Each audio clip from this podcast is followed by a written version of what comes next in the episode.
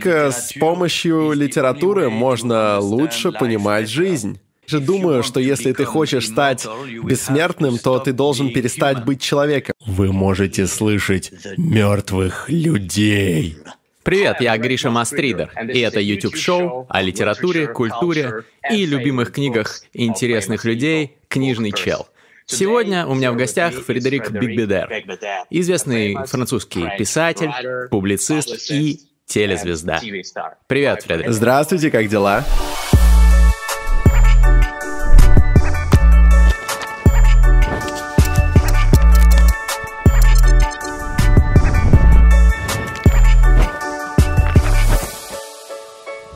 Все отлично, спасибо, что присоединились. Я хочу начать, конечно же, с литературы. Я думаю, что ее роль в последние годы сильно изменилась.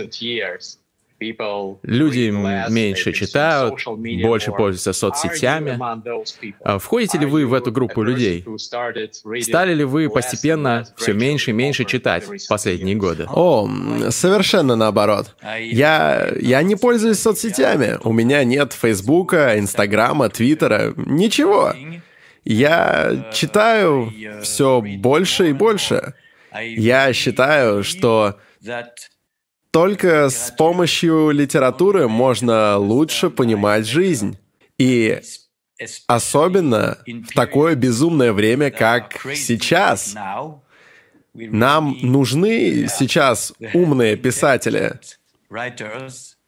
И литература — единственное, что может спасти нас в этом кошмаре.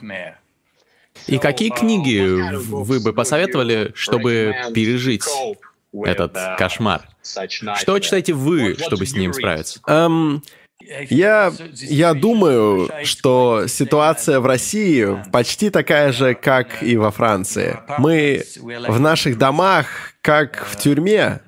Нам не разрешено выходить наружу, верно? Так что стоит прочесть, например, «Карне дю сусоль», э, записки из подполья Достоевского. Он, знаете, написал историю о человеке, который сидел в подполье и описывает это. И это необычный способ найти что-то что-то хорошее в подобном отшельничестве. Подобное есть и во французской литературе. «Voyage au tort de ma chambre» на русский это переводится как путешествие вокруг моей комнаты. Ксавье де Местер был аристократом в 18 веке. Он э, сидел в тюрьме и там же писал о том, как он был счастлив, оставаясь внутри комнаты. Эти две книжки могут помочь сейчас, когда мы заточены в этом абсурдном настоящем. Спасибо за рекомендации. А что еще сейчас у вас лежит на книжной полке? Какие книги вас вдохновляют? На этой неделе я читаю рассказы Филиппа К. Дика. Филипп К. Дик был известным писателем-фантастом из э, Калифорнии. Многие его рассказы были экранизированы. К примеру, «Особое мнение» или «Бегущий по лезвию», а также шоу Трумана. У него, у него было столько идей, которые воплотились в жизнь. По сути, в своих романах он изобрел социальные сети, интернет, образ э, виртуальной жизни, э, видение того, что у людей будут аватары, голограммы. И также он представлял, что из-за этих новых технологий людям не придется покидать свой дом они будут там оставаться. И это в точности как происходит. С тех пор, как у нас есть эти технологии, которые мы используем с вами прямо сейчас, мы помогаем государству проникать в наши дома. Так что э, стоит прочитать Филиппа Дика, если хотите понимать мир, в котором мы сейчас живем. Потому что он и изобрел это. Мы с нашим партнером Mercedes-Benz продолжаем рубрику «Книжный драйв». Напомню, в этой рубрике я рассказываю, почему важно сочетать функциональность и эффективность на примерах из моих любимых произведений и как на стыке этих качеств и характеристик создаются внедорожники AMG. В сегодняшней рубрике советую вам книгу «Четырехчасовая рабочая неделя» от Тима Ферриса. Кто такой Тим Феррис? Это достаточно известный бизнес-ангел, инвестор из Кремниевой долины. Сейчас у него есть подкаст, который находится на первом месте в мировом iTunes в категории бизнес. Он интервьюирует разных миллиардеров, чемпионов мира по разным видам спорта, звезд, и они делятся с ним инсайтами по продуктивности, по саморазвитию. На самом деле крутой чувак, и вот книга «Четырехчасовая рабочая неделя» — это э, та книга, которая принесла ему известность, но если вы ее сейчас откроете, она была написана в начале 2000-х, если вы сейчас на нее посмотрите, подумайте, ну это какая-то маркетинговая агитка, то есть ну там много такой риторики, как быстро разбогатеть, стать успешным, успешный успех, э, очень много воды, поэтому приходится через нее продираться, но все равно это ценнейшая книга. Я вот с уверенностью могу сказать, что если бы я ее в свое время не прочитал, то сейчас на канале Книжный Чел было бы точно меньше подписчиков, э, я бы достиг меньших результатов во всех своих проектах.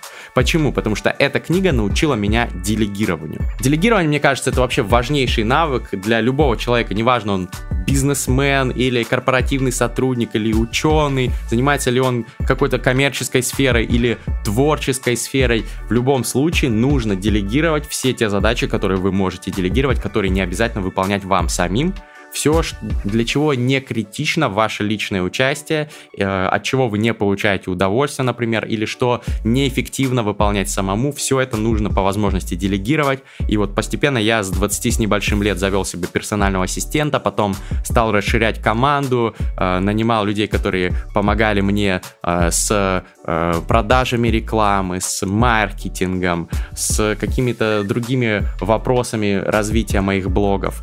Благодаря этому блоги росли, я делегировал э, какие-то некритичные для меня вещи, а сам занимался созданием контента, стратегическими вопросами.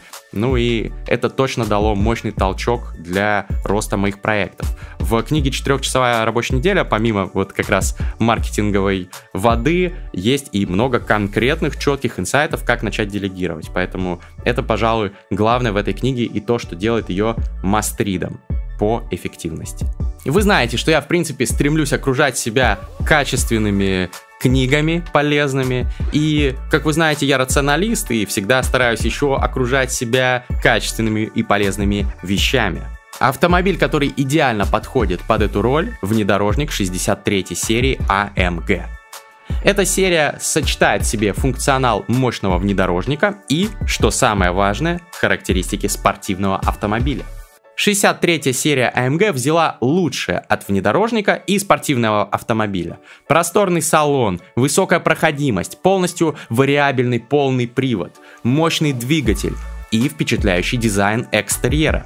Изюминка интерьера кондиционированные мультиконтурные сиденья типичного для AMG дизайна, которые серийно обиты кожей Nappa, а еще новое рулевое колесо AMG Performance и цифровой широкоформатный дисплей с типичными для AMG стилями индикации. Внедорожник AMG – полноценный спортивный автомобиль с типичными достоинствами моделей AMG – резвость, динамичность, спортивность и при этом с возможностью продемонстрировать эти достоинства, если потребуется, и на бездорожье. Для ценителей комфорта и функциональности я оставлю в описании ссылку на сайт тест-драйв центра AMG – по этой ссылке можно ознакомиться со всеми автомобилями серии и записаться на длительный тест-драйв AMG в Москве. AMG 63. Больше, чем SUV. Мир. Как вы думаете, возможно ли современному писателю стать таким же провидцем, каким однажды был Филипп К. Дик? Потому что сейчас мир меняется так быстро. Это невероятно. Это безумие. Возможно ли вообще предугадать, что будет через 20 или 40 лет? Ну, все писатели научной фантастики и фэнтези всегда пользовались наукой. И если вы читаете научные журналы про науку или природу, вы сможете предугадать, каким будет будущее. К примеру, генетика сейчас, модификация людей, борьба со старением. И все это, это все может вдохновить тех писателей, которые хотят предугадать будущее. Мэри Шелли, когда она написала Франкенштейна, она представляла, что мы сможем возвращать трупы к жизни с помощью электричества. И, и это так и стало. Если хотите предугадать будущее, просто углубитесь в науку. Ну, это, очевидно, как раз то, что вы в основном и делаете в вашем романе «Вечная жизнь». Вы однозначно вдохновлялись наукой, и раз уж мы затронули эту тему, поменялись ли ваши взгляды на старение, на, возможно, избавление от старения э, и от смерти? Изменились ли ваши взгляды за последние годы благодаря научным достижениям? Нет, я все так же думаю, что если ты хочешь стать бессмертным, то ты должен перестать быть человеком. И это то, что я могу понять из последних э, научных открытий в областях медицины, науки, биологии, биотехнологии. Так что выбор таков. Короткая, но человеческая жизнь или долгая, но, но постчеловеческая жизнь. Если задуматься, то вакцина русская, американская или даже европейская вакцина от э, ковида сделает из нас постлюдей, так как она работает с генетикой. Все мы будем немного другими. Мы будем становиться мутантами.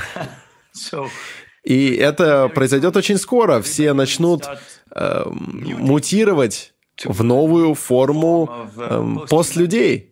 Ведь э, такое возможно, и это меня, ну, это меня немного беспокоит, потому что я люблю человечество. Я бы предпочел забавную, не идеальную человеческую жизнь, чем становиться роботом, компьютером или другим существом. Нужна ли вообще такая радикальная граница между человечностью и постчеловечностью? Как, к примеру, вы говорите, что мы станем киборгами или роботами. Что если мы просто модифицируем свое тело с помощью вакцин, бионических протезов, других каких-то технологий, чтобы сделать нас здоровее, счастливее, продуктивнее, но останемся да, людьми? Да. Э, да, так в основном ученые и объясняют свою работу. Они надеются что-то улучшить на благо человечества, но во всех моих любимых старых антиутопиях все начинается хорошо, и позже появляются изъяны. И как э, писатель-фантаст, э, коим я теперь являюсь со времен книги о вечной жизни, мне нужно уметь представлять и хорошие, и плохие вещи. И если вы взглянете, к примеру, на работу Илона Маска со свиньями, где он пытается связать э, свиней с компьютерами или там человека с компьютером, хорошо это или плохо, у этого есть и достоинства, и недостатки. К примеру, как один из плюсов, если у вас в голове есть Wi-Fi, вы будете очень умным, будете все знать. Но есть минус. Все смогут видеть информацию в вашей голове, читать вашу почту, следить за каждым вашим шагом. У вас не будет больше секретов, если вы будете подключены к Wi-Fi. Это очень простой пример, чтобы показать, что у каждого научного открытия есть плюсы и минусы, как и интернет очень полезен, очень положителен для некоторых вещей и очень опасен для других. И что бы вы выбрали? Что бы вы выбрали между приватностью и подключением к Wi-Fi куда бы вы ни пошли, вы бы предпочли сохранить приватность, защищенность? Это хороший и сложный вопрос, потому что как только появятся подключенные люди, они будут иметь решающее превосходство, станут, станут супергероями, понимаете? И будет очень сложно отказаться от этого, потому что даже сейчас, когда у меня нет Инстаграма, я чувствую себя как старый динозавр, отрезанный от всего. И, и мне это по-своему нравится.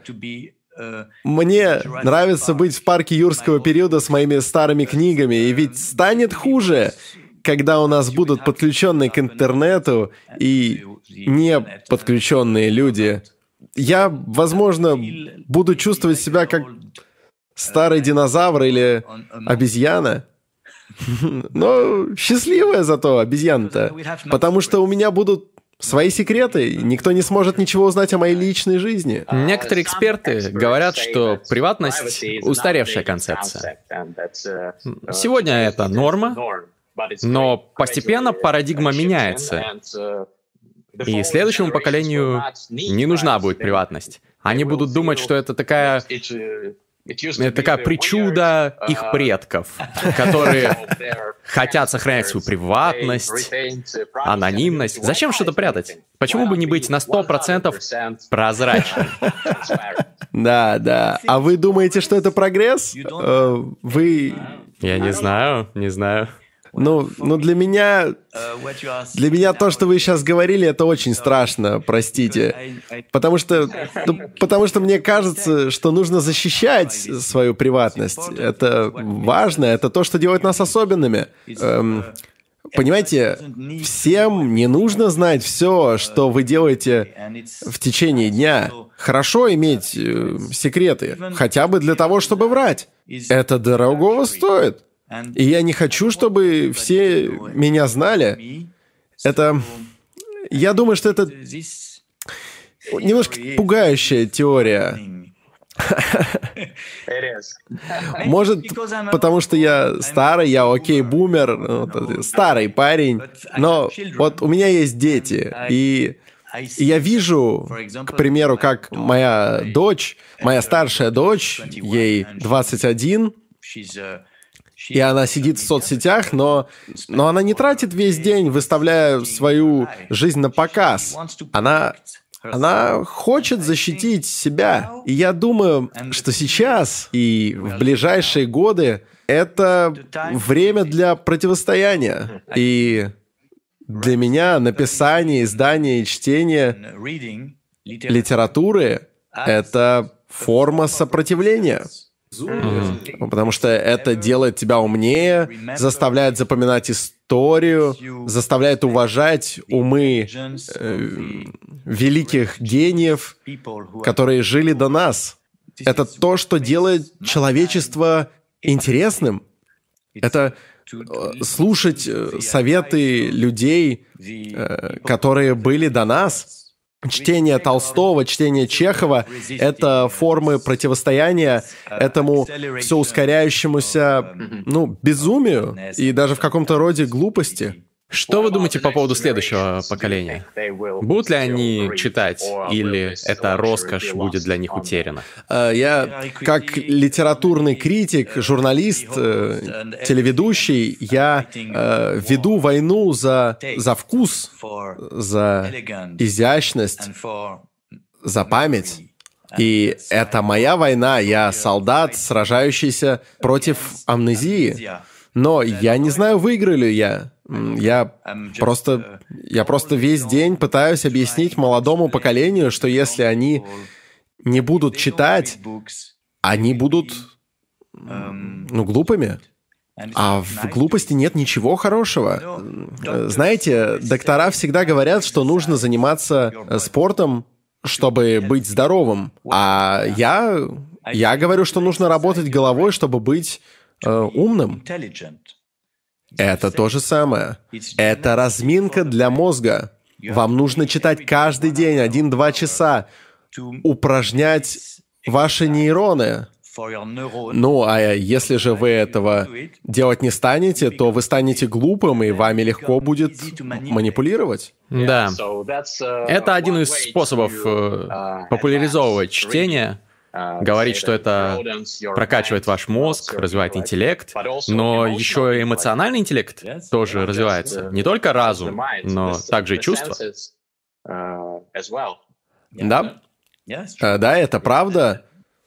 Это правда, что в сети можно удовлетворить свое любопытство и, и многое узнать, но иногда вам нужно побыть в тихой комнате, наедине с самим собой и чьим-то голосом, жившим 300 лет назад, который говорит с вами. И это, это также об эмоциях. Это эмоции. Эмоции заставляют вас смеяться, плакать, злиться. И это я называю чтением. Чтение — это как э, разговор с мертвыми. Это невероятно, если задуматься. Иметь возможность погрузиться в разум Толстого или Тургенева — это удивительно, это невероятная технология.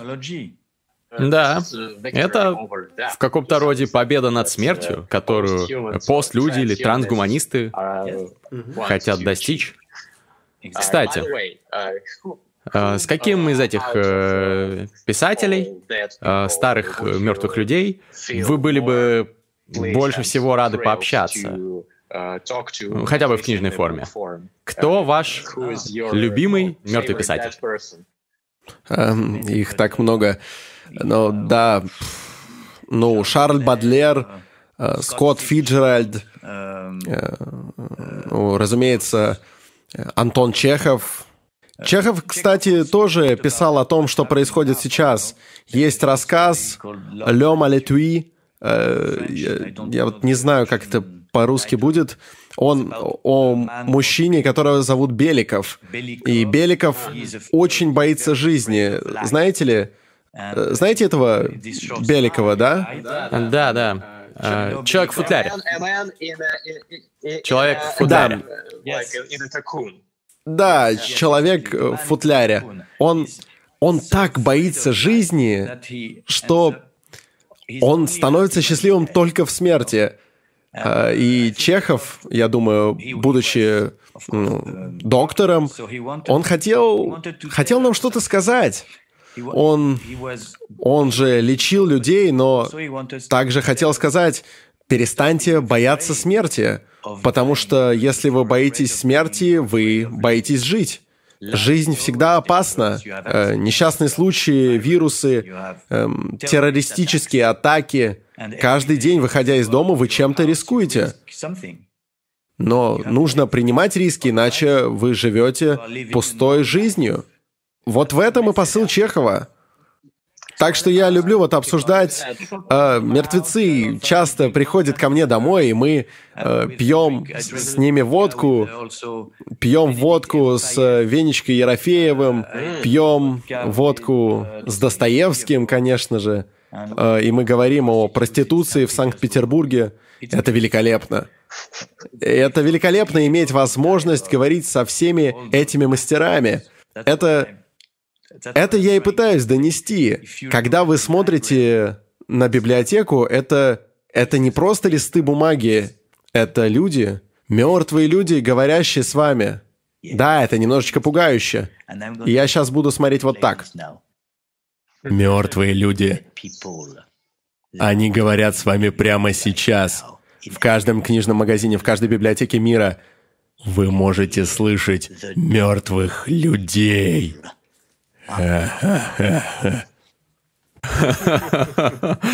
Вау, это было нечто.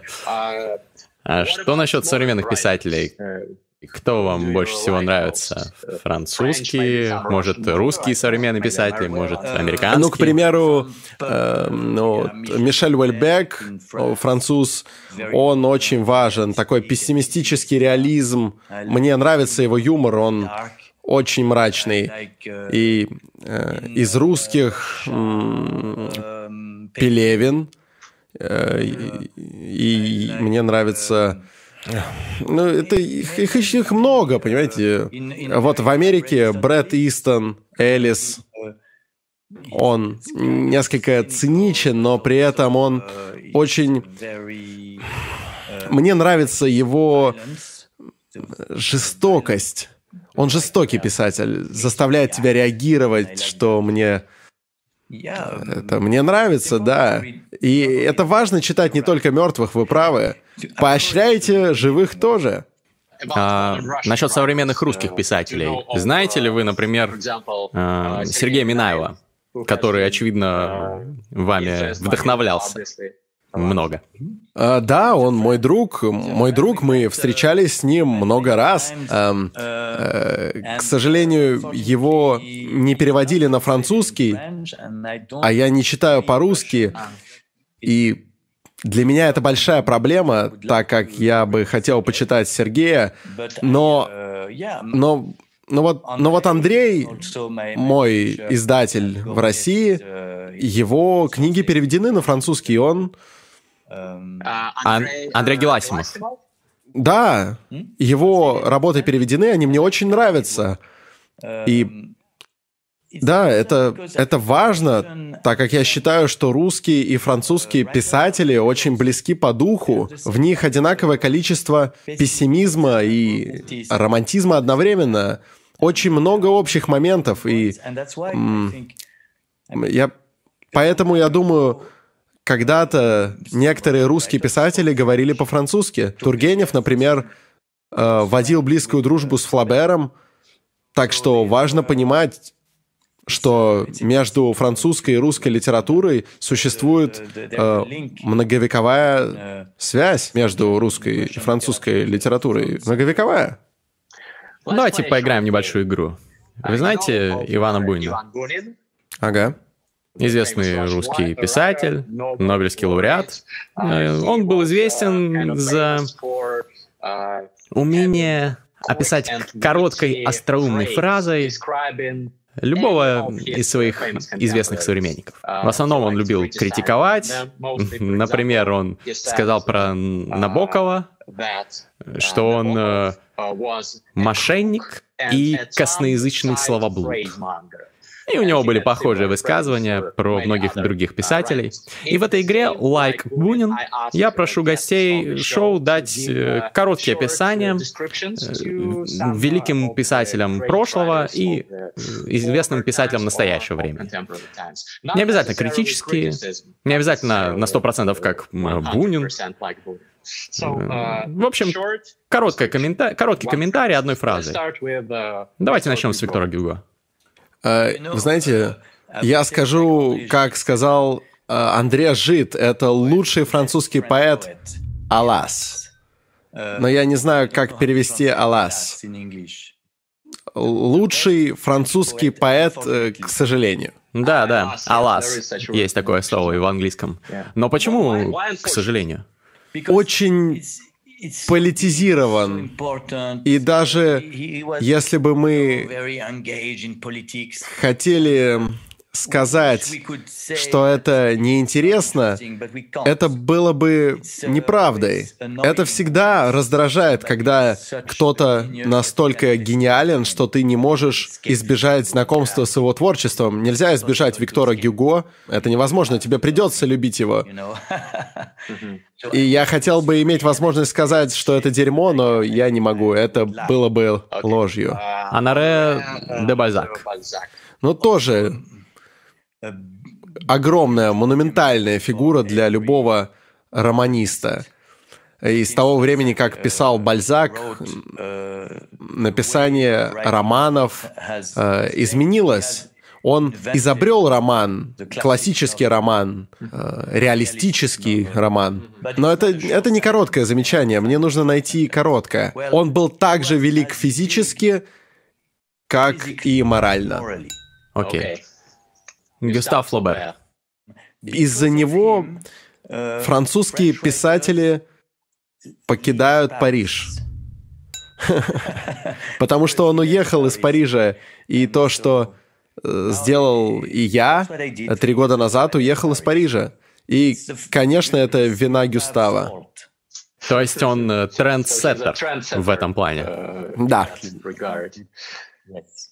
Окей, Марсель Пруст. Марсель Пруст.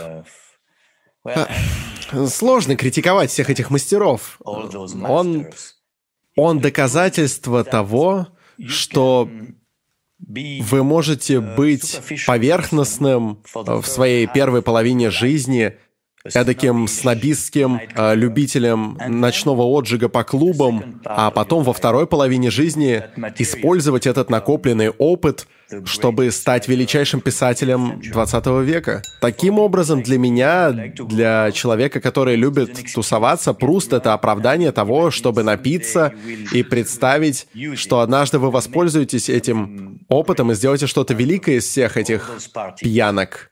Ну, это лайфхак. Теперь, когда я буду на тусовке, я буду говорить, что следую советам Марселя Пруста. Да, именно Марсель Пруст служит отличным оправданием, чтобы кутить и общаться с поверхностными людьми.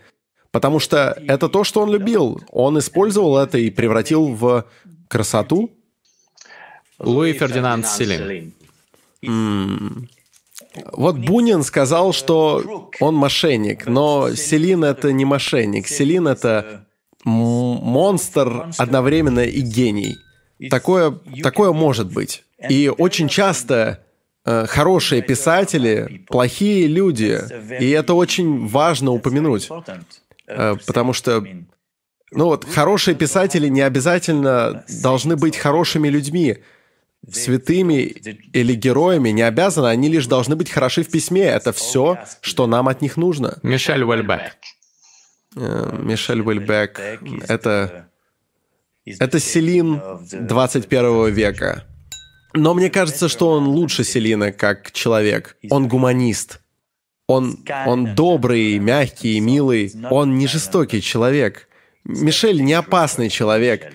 Вот, э, знаешь, что мне в Мишеле нравится, так это, что у него есть талант говорить, э, говорить жестокие вещи, но делать это так коротко и забавно, что они становятся приемлемыми. И последнее имя. Фредерик Бигбеде. Мошенник, определенно. Мошенник Плут Жухала.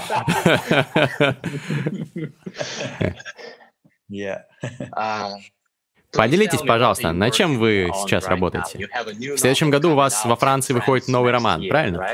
Э, я работаю, я работаю, э, я надеюсь, э, что у меня получится закончить французский роман, том второй, продолжение первого. Вот знаете, как после «Звездных войн» вышла «Империя наносит ответный удар». И я написал французский роман 10 лет назад, и хочу написать продолжение этого романа. Так что это книга о моей юности. Я хочу вернуть я хочу вернуться в то время, когда мне было 20 с небольшим, когда вам нельзя выходить на улицу, и вам нужно писать. Лучшее, что вы можете сделать, это вспоминать. И это то, чем я и занимаюсь. Я просто вспоминаю время, когда ну, 20 с небольшим мне было, и у меня не было никаких забот, и все, что я делал, это влюблялся в разных девушек, устраивал тусы в Париже. А сейчас, когда, ну, тусы запрещены, э, в Париже вообще есть дроны, чтобы следить за жителями, и полиция арестовывает людей за рукопожатие, и если ты поцелуешь девицу, тебя оштрафуют. Так что сейчас, когда я смотрю на время, когда мне было вот 20, там, это выглядит как рай, потерянный рай. Да, представляю. Последний вопрос. Толстой или Достоевский? А, это очень сложно. Очень сложно. Я думаю, я слишком восхищен Толстым, так что я скажу все-таки Достоевский, потому что э, его его вселенная, его противоречие, парадокс влечения к Богу и чувство вины за слабость и грязь э, человеческого бытия, вот этот парадокс, противоречия эти больше всего меня трогают. Но я, я восхищаюсь Толстым, как и любой писатель. Любой, кто зовет себя писателем, должен поклоняться Толстому. Но все же Достоевский больше берет меня за душу. Понимаю. Спасибо большое, Фредерик. Я надеюсь, что вы рано или поздно будете организовывать тусы в Париже, и я туда загну. Э, спасибо большое, я тоже на это надеюсь, а также в Москве увидимся. Отлично. Друзья, у нас, как всегда, конкурс. Э, недавно вышла новая книга Фредерика Бигбедера на русском языке «Человек, который плакал от смеха». Это продолжение легендарной книги «99 франков». Мы разыгрываем два экземпляра этой книги. Чтобы получить один экземпляр этой книги, вам нужно оставить комментарий под этим видео на YouTube с хэштегом LikeBunин про моего сегодняшнего гостя. Каким вам показался Фредерик Бигбедер? Как личность, как писатель? Самый интересный остроумный комментарий его автор получит первый экземпляр этой книги. Пожалуйста, когда будете писать комментарий с хэштегом LikeBudin, укажите в этом комментарии ссылку на свой Инстаграм. И подпишитесь на мой профиль в Инстаграме. Это тоже условие конкурса. Тем более вам понравится, я там и про книги, и про много что другое рассказываю. Мастрит. Ссылка на мой Инстаграм будет в описании этого. Второй экземпляр книги Фредерика Бигбедера получит подписчик или подписчица моего паблика Мастриды ВКонтакте, который или который репостит себе на страничку пост с этим видеороликом и дождется объявления результатов конкурса, который подведет рандомайзер случайным образом. Все итоги конкурсов мы подводим раз в несколько месяцев, анонсируем победителей, связываемся с вами, поэтому не пропустите. Подписывайтесь на канал, ставьте лайк, напишите комментарий в поддержку проекта, ждите новых выпусков. Make reading great again, Нижний Чел.